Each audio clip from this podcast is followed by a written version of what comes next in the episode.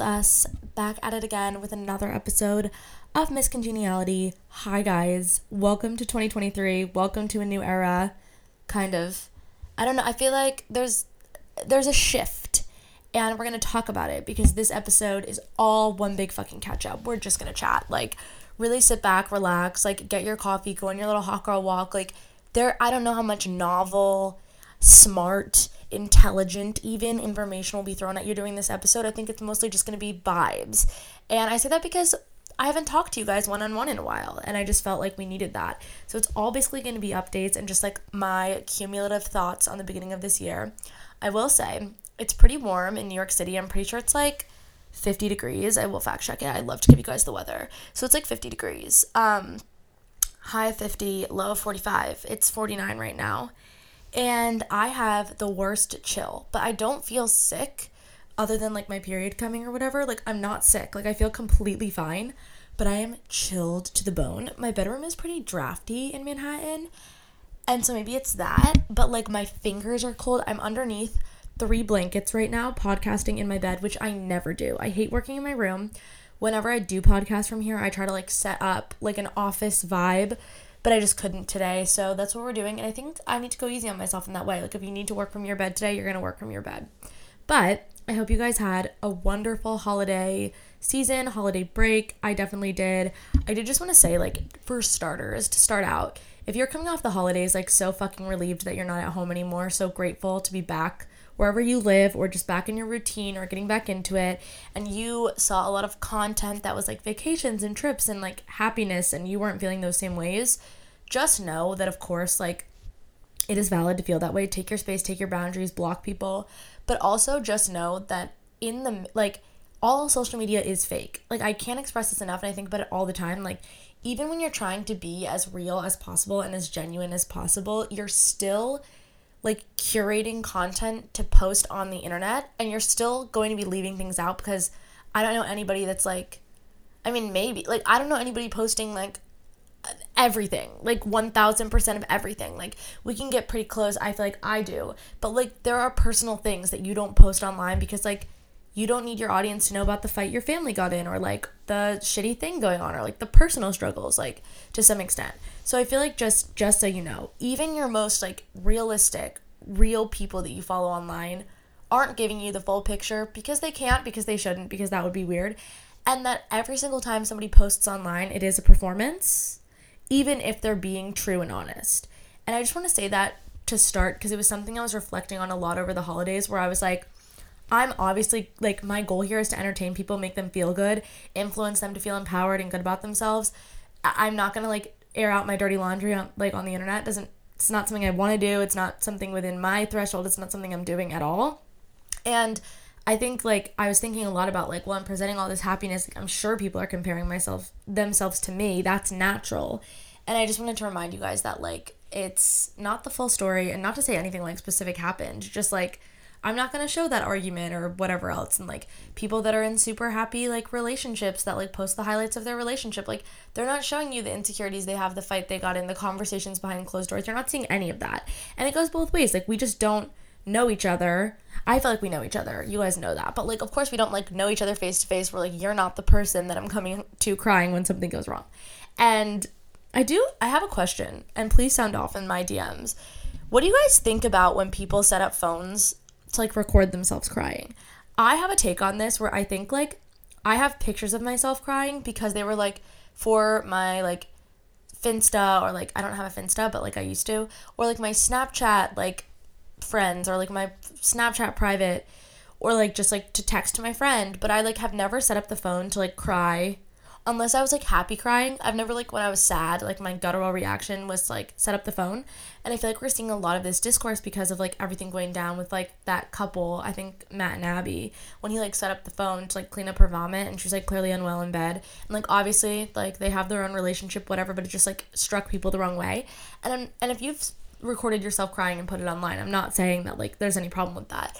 It's just so interesting to me because I've never like had that I have the reaction to record a lot of things, and I've never had the reaction when I was like deeply sad to record it when I'm like hysterically sobbing and like really sad about something. And I'm not saying I'm not invalidating their sadness. I'm just wondering like, are we that ingrained in the mindset of like social media that like that is our thought process. Maybe we should just feel emotion offline, you know, sometimes.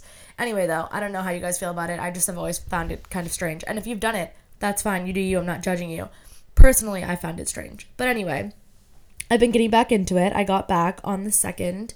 I was with my family on a little trip, and it was nice to have everyone together because my one brother lives in Seattle and um, the other's on the East Coast, but it's like we're still far apart. I don't see them like as often as I'd like to. So it's really nice to all be together and yeah, we just had a really low key New Year's. I never have been a big New Year's person, and I said this on TikTok, but I think, or I can't really tell, but I think it might be because my parents aren't big New Year's people. Like, not that they aren't or anything, but like growing up, if we were home, my dad was working on New Year's because it's a really busy night in the restaurants, and my mom just like wouldn't go out without him, so she was just like at home. So they were never big into New Year's. So I kind of was raised thinking that it like wasn't. I didn't like know how like epic it can be for people. Um, and so I've just never felt like super inclined to go out on New Year's Eve, but I did have fun. I thought it was fun. Um, we just stayed home. And if you went out, that's amazing too. I saw a lot of good content of like amazing fierce outfits. And that's the thing about going out for me. I'm not huge into going out, but I love getting ready. I love putting on an outfit. Like, I'm going to dinner with my friends tonight, and it's going to be pretty casual, like sweaters and jeans. But I'm like, mm, how can I make this a moment? Because I just want to, like, I want to sparkle. I want to dazzle. Um, I just love getting ready. But I hope you guys had a good New Year's. And I feel like I've seen a lot of this on TikTok, but I feel like there's something in the air in 2023 already where we're all collectively feeling like really fucking good. I don't want to speak for everyone, and like obviously, if something like terrible happened in your life, like you're not feeling fucking good, but I meant holistically, like the energy of the year is like, I don't know, I feel like we're kind of like out of the woods all of a sudden. Like, I feel like, you know, when you're underwater and you're like holding your breath and doing like a breathing competition with someone, and then you come to the surface and you break to the surface and take your first breath of air, it low key kind of feels like that I'm like, are we back?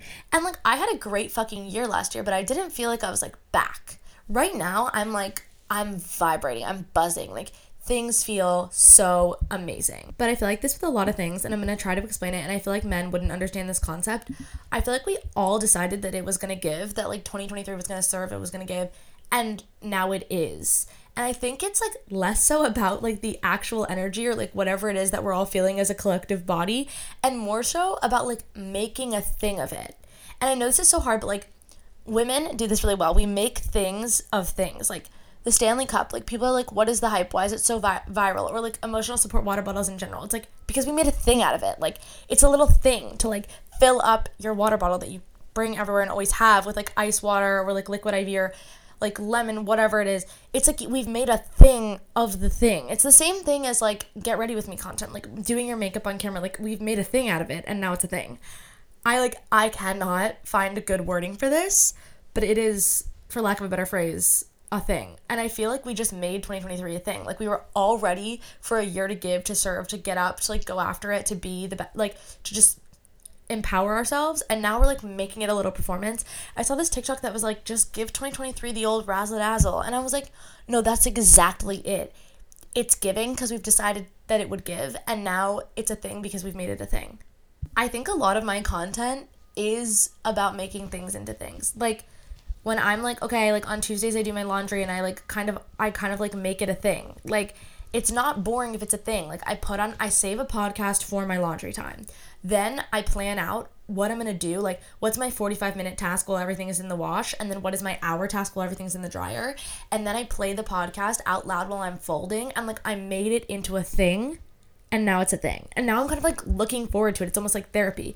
I feel like we did that with 2023 and I'm fucking loving it. Let me know if you understand the concept of making a thing into a thing. Cause I'm gonna put this on TikTok because I think like people are like, what is it about the Stanley Cup? And I'm like, we've made a thing a thing. That's all I'm trying to say. It's like, Women get it, other people don't. This is for the girls only. The girls, gays, and days, of course, only. Only. But I guess I'll start with some personal updates now. Everybody wants to know how my trip abroad was and also like to have recommendations.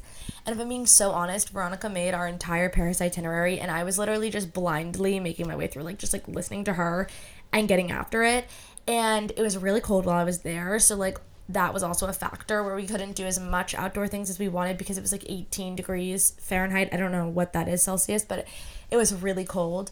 I love Paris. We were only there for 48 hours, but I want to go back for like a week. I just feel I'm obsessed. It is so I don't even know. It's just like sparkling and beautiful and special to me. It's kind of similar to how I feel about Italy. I just like really like European cities, especially Italian ones. And Paris obviously isn't Italian, but it's one of two French cities I've been to, and I'm so obsessed with it. We were only there for 48 hours, like I said, and we sta- stayed at the Maison Armance Hotel, which is like a bread and bed and breakfast sort of like boutique hotel, and it's really safe. I felt really comfortable there. It was really cute. And honestly, we were exhausted, so we were just like passing out there at the end of the night because like I didn't even like take a nap when I got there. I just we just barreled through. Um, and then we took the high speed train to London from Paris, and I just need to say like that shit is crazy. Like they're always talking about like we're gonna make a high speed train in America, blah blah blah blah. I don't think they ever will, um, because I feel like they're all talk. But that's another story. Um, it's kind of scary. Like regular trains, like you can get up and like you have your hands like on the tops of the seats to like walk to the bathroom or like a beverage cart or something. And by regular, I just mean like a regular speed train. But with a high speed train, like it is so scary to get up and walk because it's going so fast. I've never been on something that moves so fast. I've never seen so many people unfazed with how fast something moved. Like clearly I'm the dumbass American on this train, like holy shit. But I was absolutely shocked. It was insane. Insane. And then we went to London. Um, London I really like. I will say, I feel like when I travel abroad, often I'm looking for something that's like a culture shock. I like like that. I like to like learn about culture and history. And obviously there's a ton of culture and history in in London and I'm not suggesting there isn't, but I feel like it has a similar melting pot vibe that New York City has where there's just like a lot of different people, a lot of different cultures. Obviously it's like English speaking and there are like a couple different things, but I almost like the way it feels to be like utterly confused in a in a new place or like to feel kind of on the outside. And obviously, I don't like fully blend in in London because like I'm American as fuck, but I feel like you can a little bit more. It's just like a little bit more similar to the US. Um, but I do love it. I, I will say it's like so much quieter, cleaner, and safer than New York City.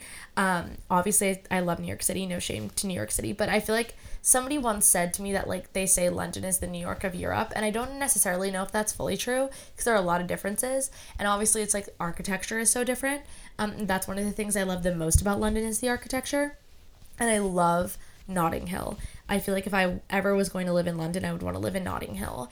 I'm not like that familiar with London yet to know if I'd want to live there. It's really big, but I honestly had the best time and honestly was less touristy than um than my trip in Paris because Veronica lives in London, so like we were just like staying at her flat and like doing a bunch of things that um she does on her day-to-day basis. I will say the department stores go so hard there, like suffrages, selfridges, that's how you pronounce it. I kept calling it suffragettes, selfridges. And Liberty, I'm obsessed. They are incroyable, for lack of a better phrase. Like incredible. They go so hard. And the other thing that was like so crazy to me that I always forget about is that people don't tip there because they're like paid enough that tipping isn't a thing. I always feel so rude not tipping because I'm such a big tipper in the US that I'm like, oh my god, you guys don't tip? Crazy. Crazy. I don't know. What do you guys like better? I feel like I'm having a one sided conversation right now. I want to know if you guys prefer London to New York or New York to London. I really love London and I really want to bring my mom there because she loves all that. She's big into like any historical portrayal of anything British on Netflix and HBO and Hulu and whatnot. So I do feel like I really want to bring her there. But really, that's the vibe. It was really nice and just like catching up with Veronica, and that was really great. And then I had my boyfriend at home with me for the holidays, and the holidays were really great. There was not a lot of pressure. It was nice to just have him with us. I feel like when your significant other can like kind of have their own individual relationships with people in your family, it's really special, and you start to realize like maybe if that's not important to you, you wouldn't feel it this way. But for me, it's important to me that like my person would like want to have relationships like specifically with my brothers and like relationships that are void of me where they can like talk to my brother or like whatever and like be friends with them. And i feel like it's really nice when like you start seeing someone do that especially when it's like on their own accord.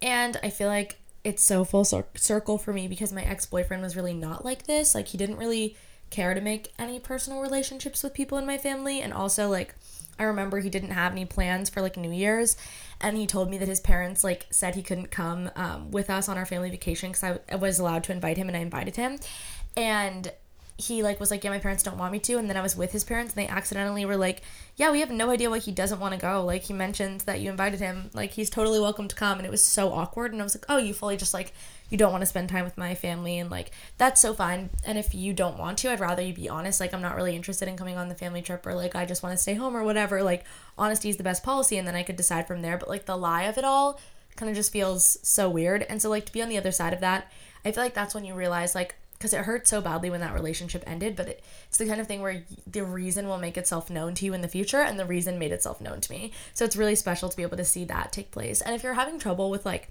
either making individual relationships with like your partner's family or having them do it with yours ask yourself if that's something that you even want and it's totally okay if you don't.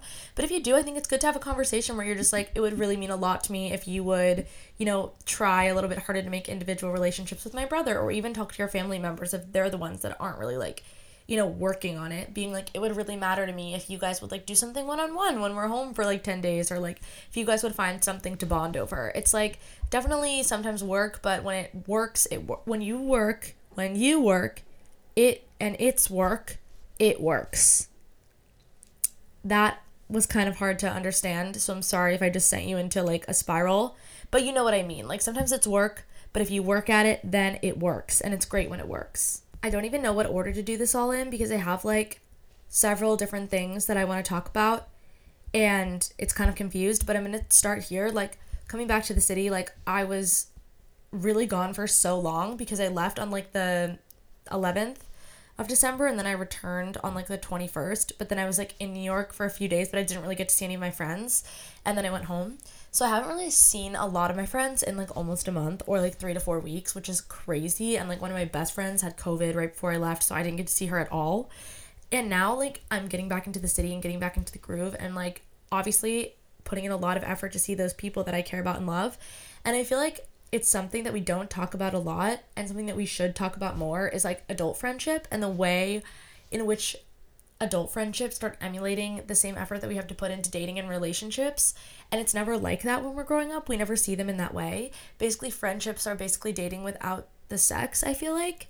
And i don't think that we draw enough parallels because basically you go from like oh, like, can my mom call your mom and like set up a play date to like you're just hanging out at school and sports teams and like in college there's clubs and sororities and everything like that.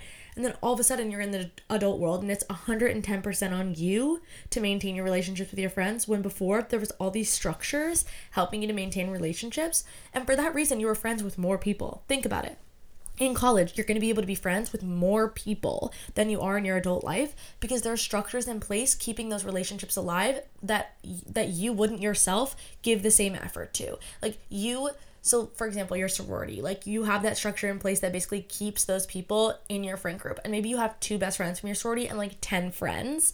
Maybe in the adult life, you wouldn't put in the effort to maintaining the relationships with those 10 friends, but because it's being done for you, you are. And you would put into the, re- the effort into the relationships with the two best friends. So I feel like it's crazy because we never talk about this. Like, we never talk about the way that it goes from like having structures that allow us to preserve our friendships to all of a sudden it's 100% on us. It's all our responsibility as like a friend or friend group or whatever to keep it alive and it's something that is never talked about and I wanted to talk about it because it really is such a crazy shift and I feel like that's the reason why so many people get in SOS mode when they graduate college and they move to a big city and they start, you know, trying to navigate friendship and all of a sudden they're like this is so different and it's like, yeah, it is so different, but the real problem is we never talk about the shift that's going to come. We talk a lot about other shifts. Like we talk about the shift from like you know, school to like working full time. And we talk about the shift from like living at your parents to living on your own, but we never talk about that friendship shift. And it's something that's so real. And I feel like you can't beat yourself up if you feel like you have less friends in your adult life than you did when you had the structures around you supporting you and supporting those friendships.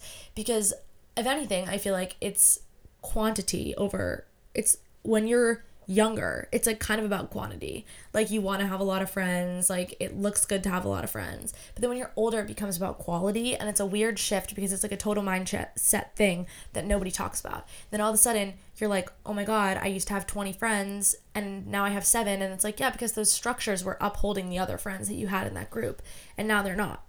But i feel like it's actually kind of a good thing like when you take a step back and think about it because you start to realize who your friends really truly are, who the people that matter to you really truly are, who the most important people in your life really truly are because those are the people that you're going to make time for without the structures supporting those friendships. So like I know the people that I love and care about because I am putting in so much effort to have them around, to invite them places, to make plans, to check in on them, all that good stuff. And it might be a lot less people than I feel like I have had in my past, but I, it's no better or worse. And I feel really good about it. I also think there's something to be said, and my friends were just talking about this about like demoting people. And I don't mean in like a mean girl way, I just mean like if some relationship in your life is not serving you, and that person was like once really close to you and you answered every FaceTime call and like now it just like it doesn't feel good when you leave hanging out with them or you're not like enjoying yourself in the way that you once did like it is okay to like demote a friend for lack of a better phrase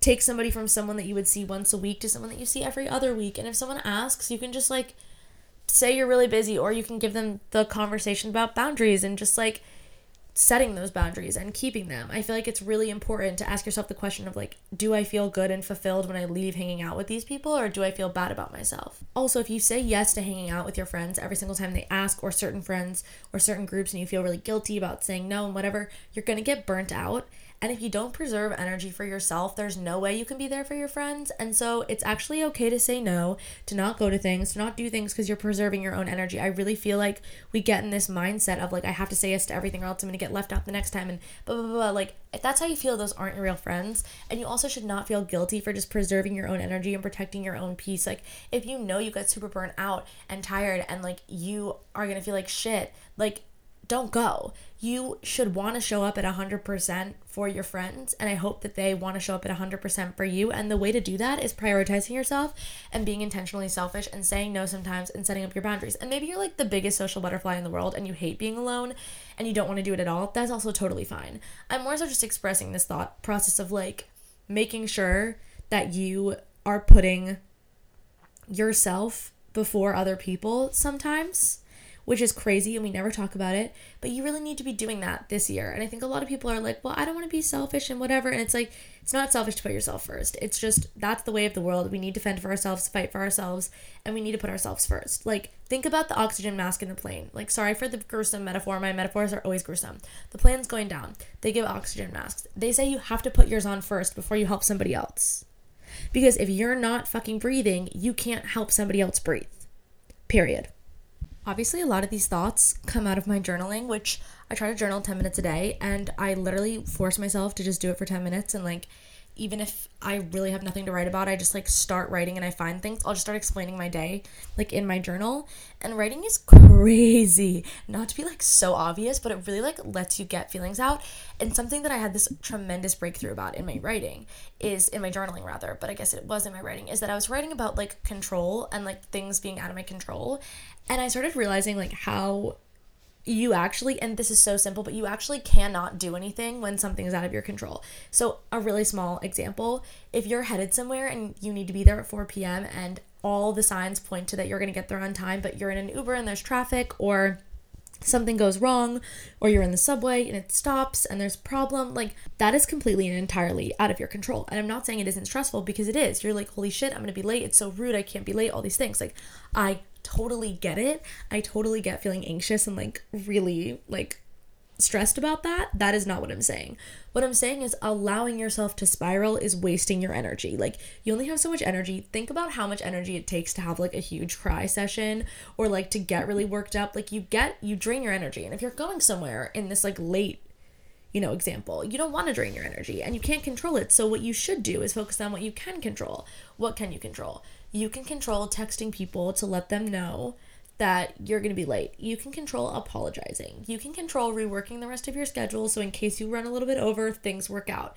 And otherwise, you should just put in your music and take a deep breath and like let things happen as they happen. And I feel like we don't do this anymore. We get so stressed out when things are out of our control, when like something goes wrong. And I really am trying to focus on what I can control versus what I can't control and really like thinking those things through.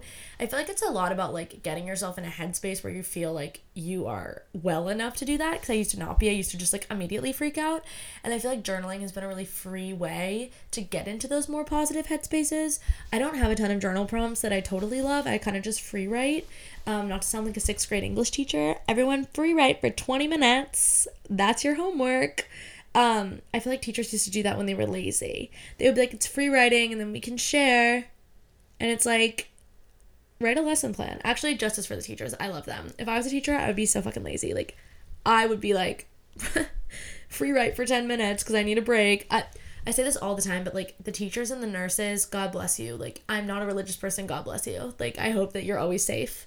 I hope that you're always well because what you do in the world is the hardest fucking jobs like I I literally look up to teachers and nurses so much. I could never. I don't I I don't have the emotional capacity. I'm not a good enough person. Like if you were a teacher or a nurse, go buy yourself a cookie like you fucking deserve it. Um but back to what I was saying. I think journaling is a really good way to get yourself into the mindset of like being mentally well enough to talk yourself off cliffs, emotional cliffs.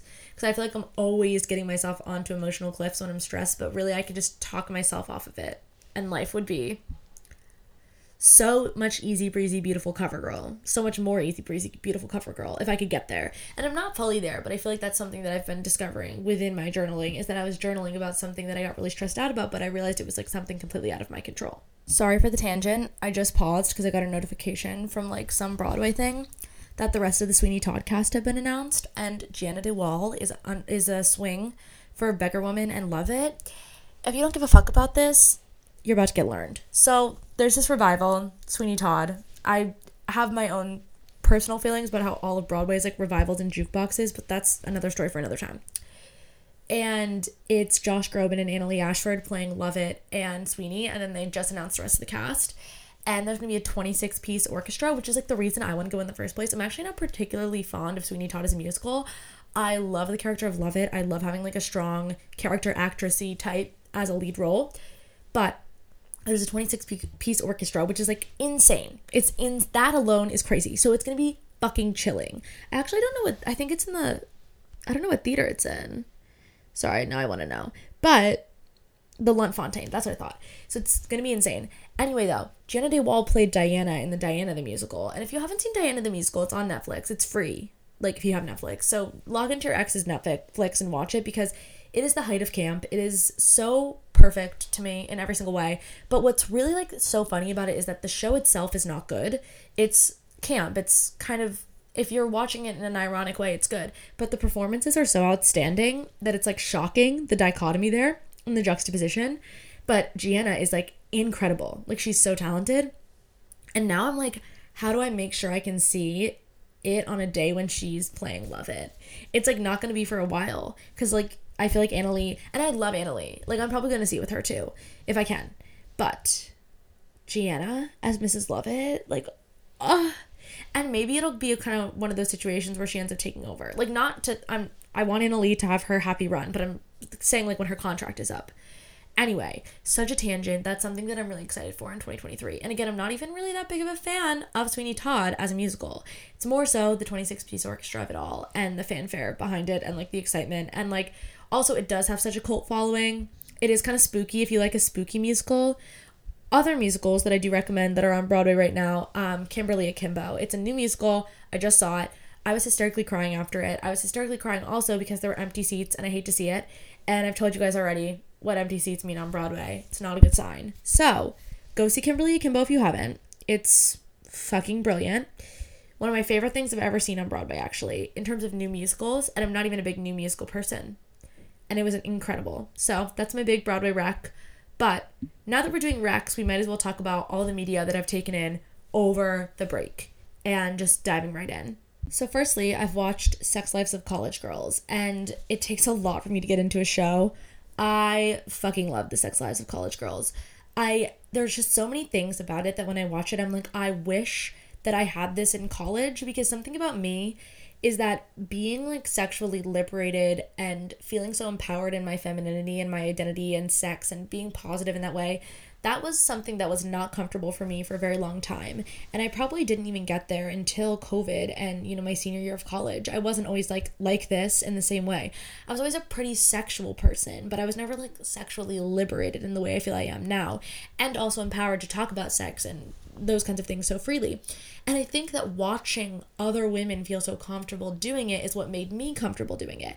So I always say it's really important that if you do have a platform and you are comfortable talking about those kinds of things and you want to, you should be because it really helps other people to feel inspired to be comfortable as a woman themselves or as a person themselves. And I feel this way about Sex Lives of College Girls a lot because a lot of the themes and a lot of the things that they're talking about and spotlighting I wish I had access like to something so popular when I was in college that made me feel the same way because now I'm like, oh, I resonate with them. I fuck with this. Like this is fun. But in college I would have been I felt really seen, I think, and I would have felt really empowered and like really confident in being myself. I don't know like I know there are shows that have similar themes and do the same things, but I wasn't watching them. They they didn't feel like at the forefront at like in the way that TikTok prioritizes certain shows and things and makes them like such huge hits or like even like just brings them into the conversation. I feel like TikTok really did that with sex lives and I really love it. I will say one thing that I have qualm about and I was saying this on TikTok the other day is like when I lived with several girls under the same roof, we were always like bickering and fighting and it was never like big things. It was always the little things, like little ways people annoyed each other or things that we got bothered by. And I really wish that there was more of that dynamic. I feel like since the episodes are sort of short, it would be hard to fit that in with everything else going on and it does feel like very plotty, for lack of a better phrase, in the second season. Like there's a lot of plots going on, but it does help as someone who has attention issues. It does really help because we jump from one plot to the other. And I have like different feelings about all the girls. Like I would say Whitney is probably my favorite. I just feel like she's the most level headed and I, I really like her storyline right now. It feels like very inspired. Like when you're a freshman in college and you're going through a breakup and you're trying to figure out who you are, like that, I don't know, that really speaks to me in a way of like I remember being there. So I, I love her. Um I went to college with Alyah, who plays Whitney, and she's such a talented actress and singer, like Jesus. And then I love Leighton. Um, I love Leighton because I just like how now in this season she's so sure of herself, even when she's not. And even before, like when she was still figuring out her identity, like that was really special. But I always felt like she knew who the fuck she was, you know, other than that aspect of her identity that she was figuring out. But she still knew it, she just wasn't comfortable with it yet. But I feel like she's always known who she is, and she's so like headstrong and badass in that way, and her banter is incredible. I obviously love Bela's storyline because I love her writer. I do think that the mistakes that she makes constantly are kind of similar to mistakes I would have made when I was 18 and so I kind of see myself in her in that way. And then Kimberly, everyone says I'm a Kimberly. You know, I'll take it. I will. Um but I do love her. Like she's just sweet. I mean, I'm not on the last episode yet. I'm on the second to last. So apparently shit goes down. I know what happens. TikTok is spoiler alert central and spoiler alerts have never particularly bothered me. I kind of like justice for spoiler alerts. Like justice for spoilers, actually no justice for spoiler alerts. If you're somebody that like does not, here's my take. If you are somebody who wants to watch something with no spoilers at all, watch it fucking immediately. You have a 2 week window. And if for some reason, and if it's that important to you to, to be void of spoilers, watch it in the two week window. If you can't, don't go on your phone, don't go on Twitter, don't go on Instagram. You don't need it. Don't go on TikTok until you finish watching it, or else you're gonna get it spoiled for you. Unless people are giving active spoiler alerts, but a lot of times they don't. I really do believe that if you're that passionate, if you're gonna get that mad, like I see people getting mad that like someone said who Gossip Girl was. And I'm like, are you fucking kidding me? Like that show has been out for so fucking long. Someone said I gave a spoiler alert from Gilmore Girls. I'm like, guys, Gilmore Girls season one, I gave a spoiler alert from a show that came out like upward of 20 years ago. I think. Like, please, please. You if you do not watch it within the first two weeks of it coming out, and then you still choose not to watch it and you're going on your phone actively, you're asking for it to be spoiled for you. I'm sorry if that's a hot take. I feel that way. I don't care about spoilers though. I kind of like them because then I like I can be a part of the conversation because I'm a bit late and I know it's coming, but I don't know how they're gonna get there. And still, it's fun to watch how it happens. Like, okay, I know that she what she's gonna do, but I still like want to watch it unfold. I saw I've seen clips, but I still want to watch it in the context of everything else. Like, I do not care about spoils. You can spoil anything for me.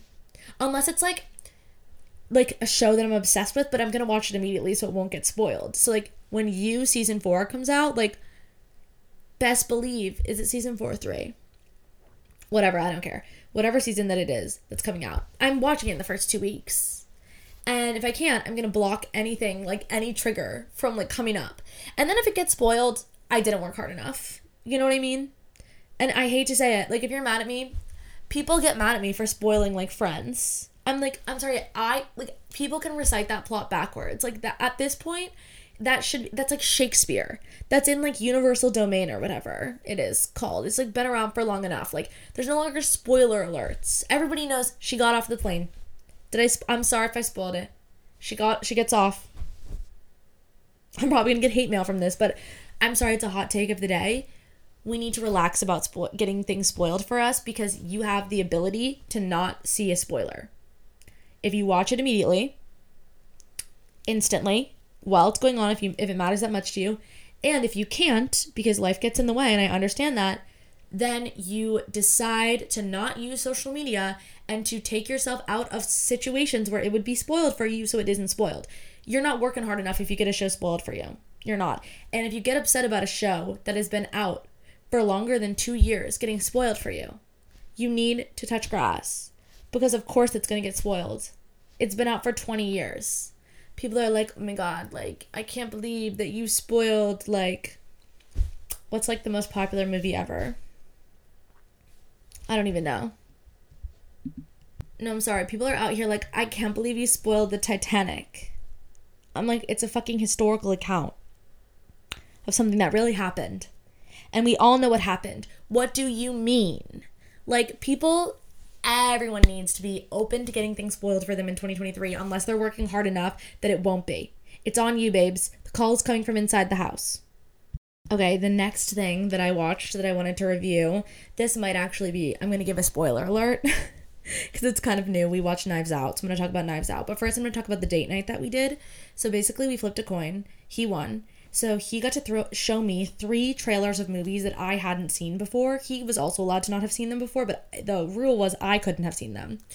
And then I watched all three trailers and I chose a movie. And then we watched Knives Out. And then we did the same thing for me. And I showed three trailers. And then we watched Easy A. So we watched Easy A and Knives Out. But Easy A, like you guys know what Easy A is about. If you don't, go watch it. I won't spoil it for you. but Knives Out, um, I thought it was really good. I I, being someone with attention issues, I need to either be super invested in the characters or it needs to be so fast moving. And Knives Out, the twists and the turns were crazy. Like the adrenaline was so high. And this is Glass Onion Knives Out. I haven't watched the first one yet, but I'm definitely going to. If you want to spoil it, DM me the whole plot. Tell me what it's about. It'll make it a little bit less suspenseful, but I'll still watch it. Anyway, Knives Out. It's Glass Onion. It's really good. Like, I literally loved it. I loved the concept. I loved the setup. I loved Kate Hudson. She was so good. I thought that the guy, I, I, this could be so dumb because I haven't looked anything up or even heard people talking about it. It's like not on my For You page as like media discourse. But I felt like the main character guy, like whatever his name is, who like owns the island and like the glass onion, whatever, he's like Elon Musk, no? He's supposed to be, right? I mean, that's all, all I really have to say about it. Like, I would recommend watching it. I thought it was really good.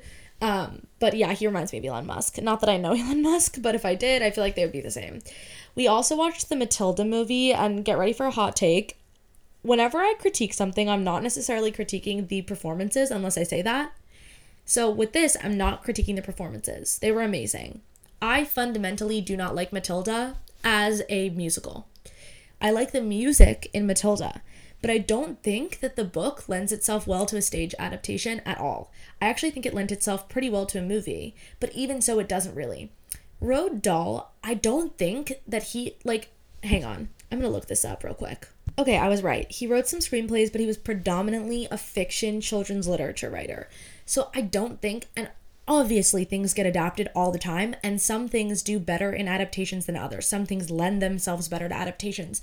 I'm not saying it's bad, but I've seen the stage musical now and the movie, and I just do not think that the story was fit for either of those things. Really, like the movie more so than the musical. And I like the music and I loved the performances. I just, it doesn't hit for me. It feels super unfinished. It feels like a children's book. It feels fantastical in a way that doesn't make sense to me. It feels like they're trying to make it make too much sense, but it doesn't make enough sense, so it doesn't work. I think that the big problem with using a ton of children child actors are there are a lot of rules which there should be but then you can't get what you're trying to get out of it. Like i i don't know. I just i just didn't hit for me. Like i thought production wise it was really good. Performances incredible. I like the music in matilda but i it didn't hit i, I fundamentally don't think that certain things should be moved to that medium the movie is iconic and I like the movie, but I really the musicals, the sh- the movie musical and the musical aren't my favorite. Um, but again, performances amazing. I just I don't know. That's just how I felt. And then I was looking up a bit about Roald Dahl and his legacy, and there's a ton of concerns about like his anti-Semitism and misogyny and racism, which I didn't know about. Um, but I'm trying to find it in this article, this Time magazine article, because that's where I read it. And okay.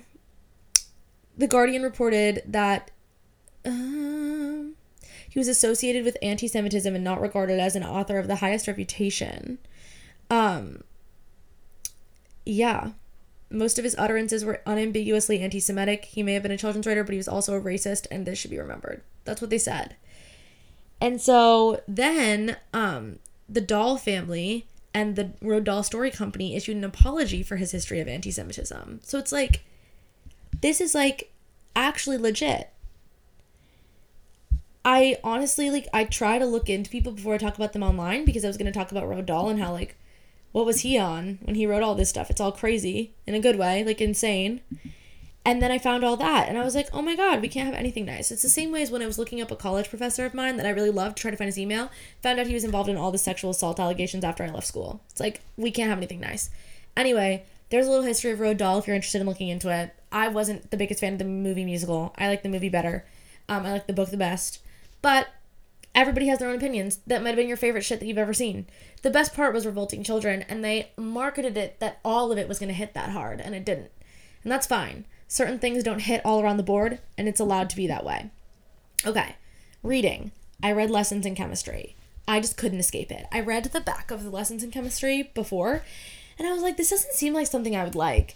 And then every bookstore I went into, it was there on the table, best book of the year. Every place I went, every Kindle ad was lessons in chemistry. So I bit the bullet, decided to read it. It's really long. I don't think I would recommend it to someone trying to get into reading at all because it's a bit slow. And I couldn't pinpoint my problem with it or the reason why I felt like it was a bit slow for me because I do like the plot. And I did like it. I give it like a 7, a 6.757 out of 10. Like it was good. But I pinpointed what the problem was. And it's that the author emulated the the main character after her own life. So the main character was like a chemist and she was like a rower and all these other things and the author was the same person as her main character basically and it was a book of fiction. And so i think that the author thought that she was giving us enough because she knows herself so well and she was basically writing herself as a character. But there weren't enough descriptors. Like this is going to sound really silly and maybe almost corny but when i'm reading a book and you are like, oh, the main character, like, what does she eat for breakfast? Like, Daisy Jones and the Six is a really good example. Like, you could be like, Daisy Jones for breakfast has two glasses of champagne and two bites of a croissant and a cigarette. Like, you, even though they never wrote it anywhere, they probably did, but like, even though it was never written directly, like, you know what she would eat. I like to know my characters that well because it puts me in a place where I'm super invested in them. And I don't need to know actually what they ate for breakfast. I just need to know enough about them that I could formulate that for you with this book I couldn't do that and I just didn't feel enough invested in this character. And also just like I never felt like we hit a peak. The book was all kind of like so it was growing, growing, growing, growing, growing and then the the peak, like the highest point of tension happened in the first 100 pages and it's like 400 pages long. It might have happened in the first 70. And then it all kind of flatlined. So, I don't know. If you're looking for something to read and you like a book set in the 60s, 50s, and you like science because there's a lot of science stuff in it, I would recommend it. If you're a fast reader and you're looking for something to read, I'd recommend it. If you're like a brand new reader, don't read it, I don't think. I mean, I don't know, it wasn't my favorite. I, I don't like to say I dislike anything. I like to say it wasn't my favorite because I know that this could be some someone's favorite book and that's totally valid because we all have different opinions and tastes and we're allowed to. Okay, so that's what I've been watching and reading. Now to get into a couple more updates about the upcoming year. I'm going to start I'm to show more workout content because you guys asked. I'm gonna go to Rumble because they reached out to me and they asked me if I wanted to do this challenge, and they put 12 classes in my like boxing account. Now I don't box. My brother Jake and then Jess, they go all the time. They love boxing, like as a workout. And they're both like in amazing shape. So maybe maybe I'll get strong from boxing. So I'm gonna try that. Updates to come. I'll always be honest about whether or not I like it. I hope I do. They've been really nice.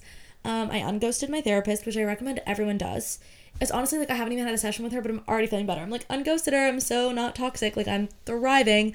Do that or get one. Go for it. You know how you know how it is. Like new year, new therapist. If you need one, just shop around a little bit booking all my appointments, all my doctor's appointments, getting on top of that shit because that's important because we're entering the wintertime and seasonal depression and everything. You just want to be on tip top shape. I like to get my little blood work done at my endocrinologist and see how everything is vibing, working, whatever. I like to, you know, go to my gut doctor and like do all that stuff, like for my gluten thing, whatever. Um, Valentine's Day is coming up already, which is crazy. And the reason that I wanted to bring it up is because I was in the CVS buying something. I look over, they're moving all the Christmas stuff to the um, like what do you call it? It starts with a C. What is it? Like sale, but not sale. What is the word for sale that's not sale? Clearance, clearance, clearance. They're moving it to the clearance. Then they were putting in all the Valentine's Day stuff, which I love because it's my favorite holiday in the world, and we'll get into it more. I'll definitely do a full episode on that. But I feel like a lot of people in the wintertime are like cuffing season, cuffing season, cuffing season. Like that's not a thing. Like you don't need there's no like seasons of when you should get into relationships because we're all individuals going through individual things and a lot of us like aren't ready to be in a relationship right now or don't want to be or like that's not something that's going to serve us like not something that we want a lot of us are getting out of them like everybody's timeline is different so the whole idea of like you need to be cuffed this is the perfect time like get a man like you don't need a man you don't need a person you don't need anybody but yourself and like I said before, if you're not feeling 100% you, if you're not feeling 100% in control, you're not going to be show- showing up for somebody else and you're not it's not going to feel right. It's not going to feel good. So I just wanted to like point that out and I also think that there's something to be said about like actively dating versus like passively dating versus not dating at all. What actively dating is to me is like actively going on dates, actively seeking out a romantic partner, actively swiping on the apps, all that good stuff. Passively dating is like if it came around, you wouldn't be upset, like you're not closed off to it, but you're not like putting yourself out there that much actively. And then not doing it all is just not doing it at all, like not trying at all. And I don't think that there's anything wrong with the third option. And people seem to think that there is. Like, whenever you're like, oh, do you have a boyfriend? And someone's like, no. And then they'll be like, don't worry. Like, you'll find someone. It's like, I wasn't fucking worried. Or when someone's like, oh, like, are you dating right now? Like, who are you seeing? And you're like, nobody. And they're like, don't worry. You'll find someone. It's like, I don't want to. I just find that discourse to be so bizarre. And I think we need to get to a place where we remind ourselves that we do not need to be actively dating to be valid. We don't even need to be passively dating to be valid. We don't need to be dating at all.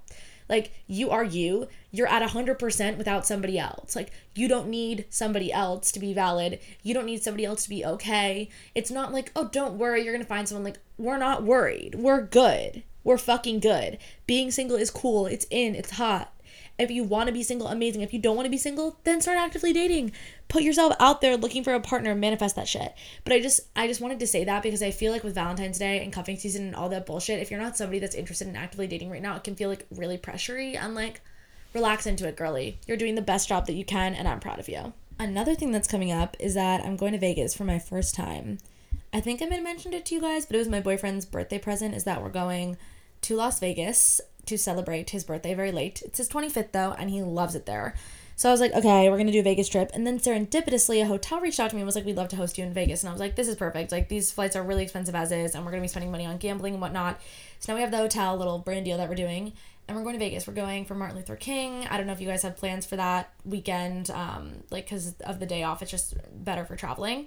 Um, so we're gonna be there. I don't know if you guys have Rex or anything. I'm not really a big gambler, but I'm open to seeing how it goes. I'm, you know, like, I feel like there are a lot of good Instagram captions. I feel like I can wear glitter. So, so far, I'm feeling pretty motivated about Vegas that I can, like, put on a glittery outfit and, like, wear high heels. That sounds fun to me.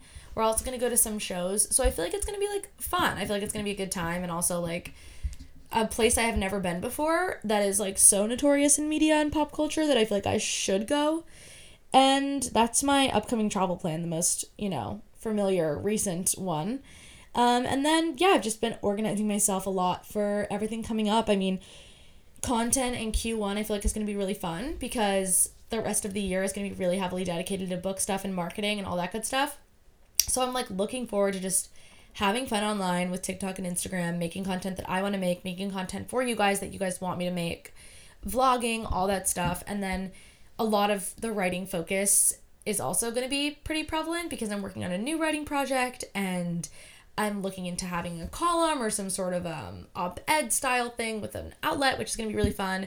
And then the podcast, I'm going to be bringing on a lot of guests and working really hard to kind of like show my journalistic skills off a bit more. I did go to journalism school, I did study audio journalism in addition to like written journalism and digital. And I'm excited to interview more interview more people. I feel like you guys really liked the episode with Tim. Um, and if you have any guest recommendations, let me know. I'm so excited. We have some amazing ones on the books. Our first guest of the season is going to be James is Smiling on TikTok. If you know, they're at they're an amazing creator. Definitely check them out. Our second guest is going to be Jenna Palek, and then I'm working on booking a few more in. Um, and I'm really excited. So those are going to be two of our guests coming upcoming down the pipe and then there are so many more and we're going to talk about so many things i saw some of you guys wanted to talk about like plus size fashion on the pod so i'm looking for somebody who's really into that and that's a lot about what their platform is about you guys wanted me to talk about certain like career stuff so i'm looking for like experts or people that talk about that a lot on their platform that i can interview so i think that's it for me I hope you guys enjoyed this catch up episode. I really enjoyed catching up with you and laying here. I'm now overheating. So the the world works in funny ways. You know, you give a girl 50 minutes under an anxiety blanket, all of a sudden she'll be overheating. But it probably if I come out, I'll get cold again. It's tough, you know. The, the world's a tough place, guys, you know. Just stay true to yourself. Remember it's the year of you. You're stunning, gorgeous, smart, beautiful. I love you very much. I cannot wait to talk to you again next week.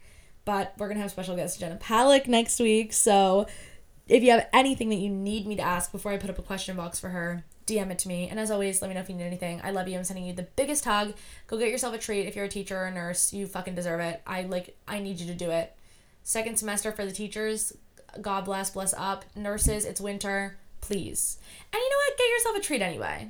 Okay, we might not be carrying the world on our backs, but we are trying our best, and that is worth something. I love you guys. Bye.